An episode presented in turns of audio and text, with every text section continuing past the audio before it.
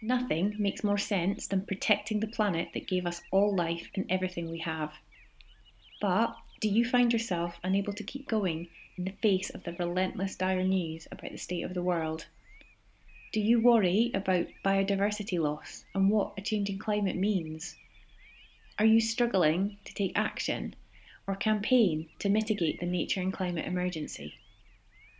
Most people who are gripped by fear, sadness, anger, anxiety, powerlessness, and other strong emotions are vulnerable to episodes of burnout or hopelessness. Strong emotions drive change and Earth and society are undoubtedly made better by compassionate people doing what they can to act on these issues. But constructive progress can often seem out of reach. This podcast is part of a collection of tools, creative responses, and peer support networks that have emerged from a project called Eco Anxious Resilient. In this series of six episodes, we'll be exploring a self care planning tool that has the power to help when you're struggling. We'll be sharing conversations held between groups of peers, and you'll hear authentic stories of struggle alongside all the ways people cultivate meaning, connection, and hope. It is proven that when you are struggling, planning for your own self care and connecting with resilient peers is an effective way to re empower yourself and continue striving for the just and enlightened society you're aiming to bring about. We hope you find these conversations empowering. Listen to the end to find out details of how to connect with the project. In this episode, we'll be exploring the second question of the self care planning tool, which asks us to consider what can I do if I'm not feeling like myself today? I, I, think that is really about reconnecting with a little bit of power. It's about having accepted how you feel today and thought about why why you might not be feeling as positive or as um, productive really um, as you may want to be but that you can work your way through this so what can i do for myself basically um, it's an empowering question it's not expecting anybody else to do for me what I can do for myself. It's a way of, of ordering my thoughts. So I can either allow myself to stay in the discomfort of all of these strong emotions and feelings. And sometimes I do choose to do that. Um, um, I think sometimes I just have to feel very angry, um, or I just have to feel deeply sad and distressed, um, and let that stay there for a while, um, and work its way through my system. But always, I want to get a little bit of that power back so that I'm not overwhelmed, um, or I'm I'm not um, derailed basically by all of these strong feelings. Because however I feel, the world is still going on as it as it does. Um, and I am part of that world. I'm very, I'm still very grateful um, to have a life. I'm grateful for everything that's been. I'm grateful for many things that have been given to me in my life, and I'm particularly grateful for the the beauty and the wonder of planet Earth um, so yeah, so I um I want to get back. I want to get out of feeling that I am stuck. Um, I'm just stuck with all these feelings of powerlessness and hopelessness, and you know that my life's pointless. So the second question is definitely about getting a little bit of hope um, and about taking responsibility for myself. Um, so the first thing I usually try and say to myself is, well, if I want to try and change the way I feel, if I want to tackle these um, overwhelming feelings, then what small step can I take?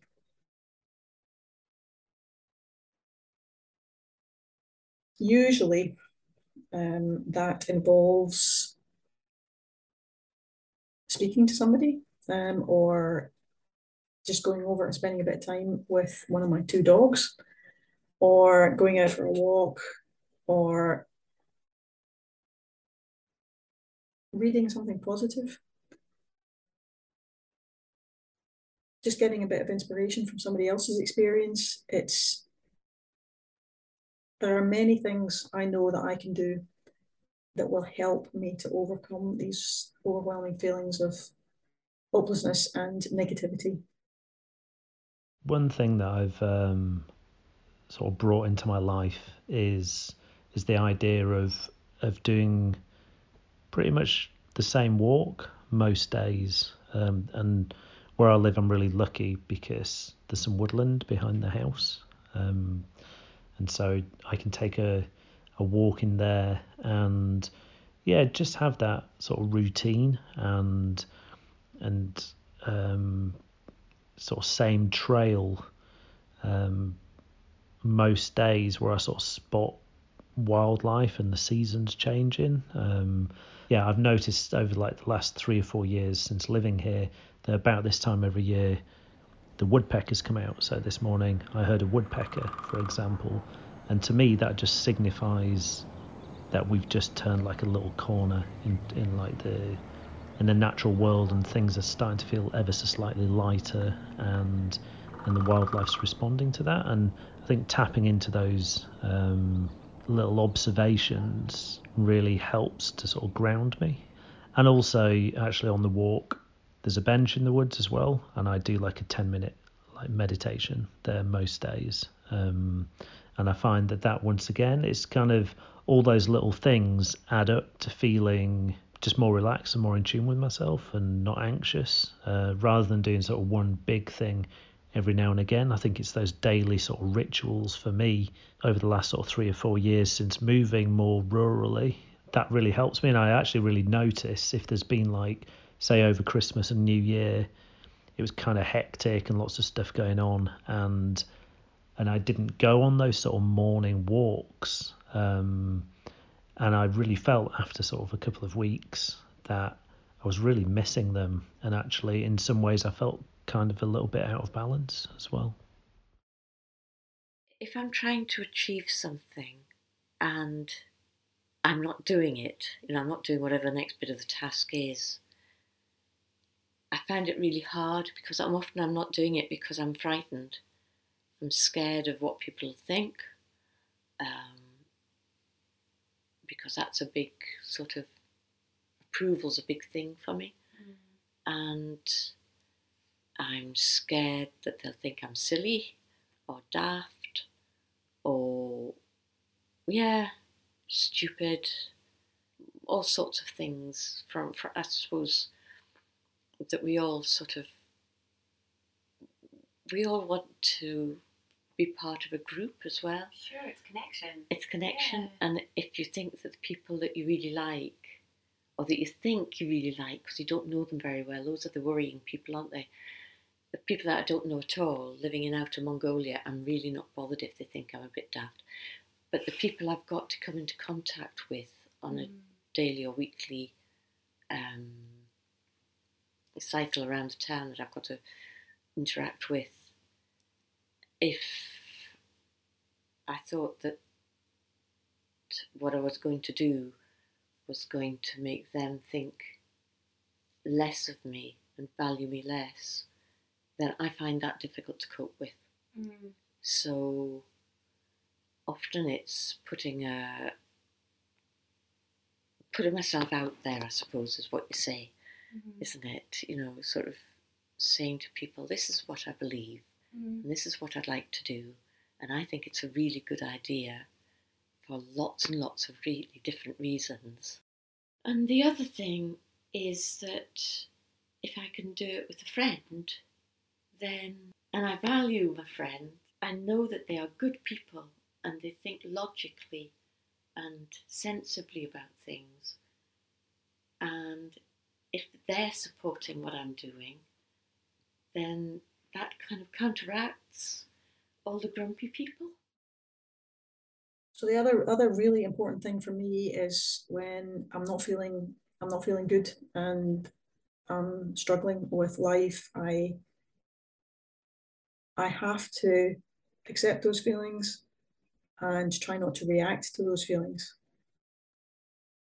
So one of the great things that I learned in another um, peer support, program um, that I've been involved with is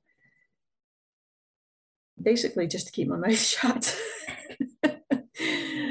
so however much I want to lash out um, because I'm angry with somebody or something or something has really really upset me um, it is important for me to work out what is that I can actually do and whether or not there is anything that I can do. I am totally power, powerless when it comes to a lot of the terrible things that um, I see happening to Earth and the vulnerable people on, on the planet and all of these uh, animals that uh, we're, we're losing are going extinct and all of the cruelty basically. But I I have to know my place um, on Earth, and I have to I do understand that I am a small person um, uh, who is just trying to do um, her best um, in terms of being a supportive person and doing as much as I can for the things that I care about. Yeah, so so not reacting to feelings immediately, you know, without taking a chance to think that is one of the best things that I can do if I'm not feeling um, well, not feeling like myself today. Uh, I'm not being productive. Yeah, I have to work through the feelings, accept the feelings, and take a bit of time to, to think before I act. And I've always got to try and be honest with myself. I think, like most people, I can resort to short term fixes that are fine for five minutes, but uh, are, are not going to do me any good in the longer term. So, so it's okay to binge um, on something for a short period of time as long as it doesn't become habitual. It's it's really tempting to get lost in these fixes that actually don't help um, in the, the longer term. So it's, it's really, really important to be honest um, and to make an effort to do some of these things that maybe you don't like doing, but you know in the long term is going to be a bit beneficial. Another supportive element of the project has been creative writing and the sharing of these original pieces in something we hope will become a daily reader celebrating Earth. These pieces have been shared at peer support groups and offer another way into discussion, as well as understanding the issues from a different perspective. This is a piece entitled When I'm Overwhelmed. In moments of distress and despair at everything, I find I need to find a way to discharge the emotion that comes with that. Let's call it the sense of all encompassing overwhelm. I need to accept my limits and my ultimate failure to hold back the waves. Who did I think I was, actually? So I need to give up my sense of purpose and accept the loss and myself as lost. Then I need to move for a period, change my location physically or metaphorically within my memories or points of focus. Let's say move for 10 minutes, then stop and look at where what's there in detail what holds my attention, my sensations, what takes me out of myself. Consider it and marvel as if I've never seen it before a grassy bank, abandoned and trolley, a shop window. Let it suggest to me what to do next, and marvel again at the recurrent prompts of stimulus and imagination engage my emotions again, and feel that I've done something unexpected, individual, and creative. Share it with others. Thank you for listening. We hope these conversations resonated with you, and please join us again where we'll be exploring the next question, which is what has helped me in the past if I've been struggling? You can find out more about the project, Eco Anxious Resilient, and even how to submit your own creative writing for the Daily Reader at surefooteffect.com. This project was made possible with a grant from the National Lottery Community Fund Scotland. Together for Our Planet programme.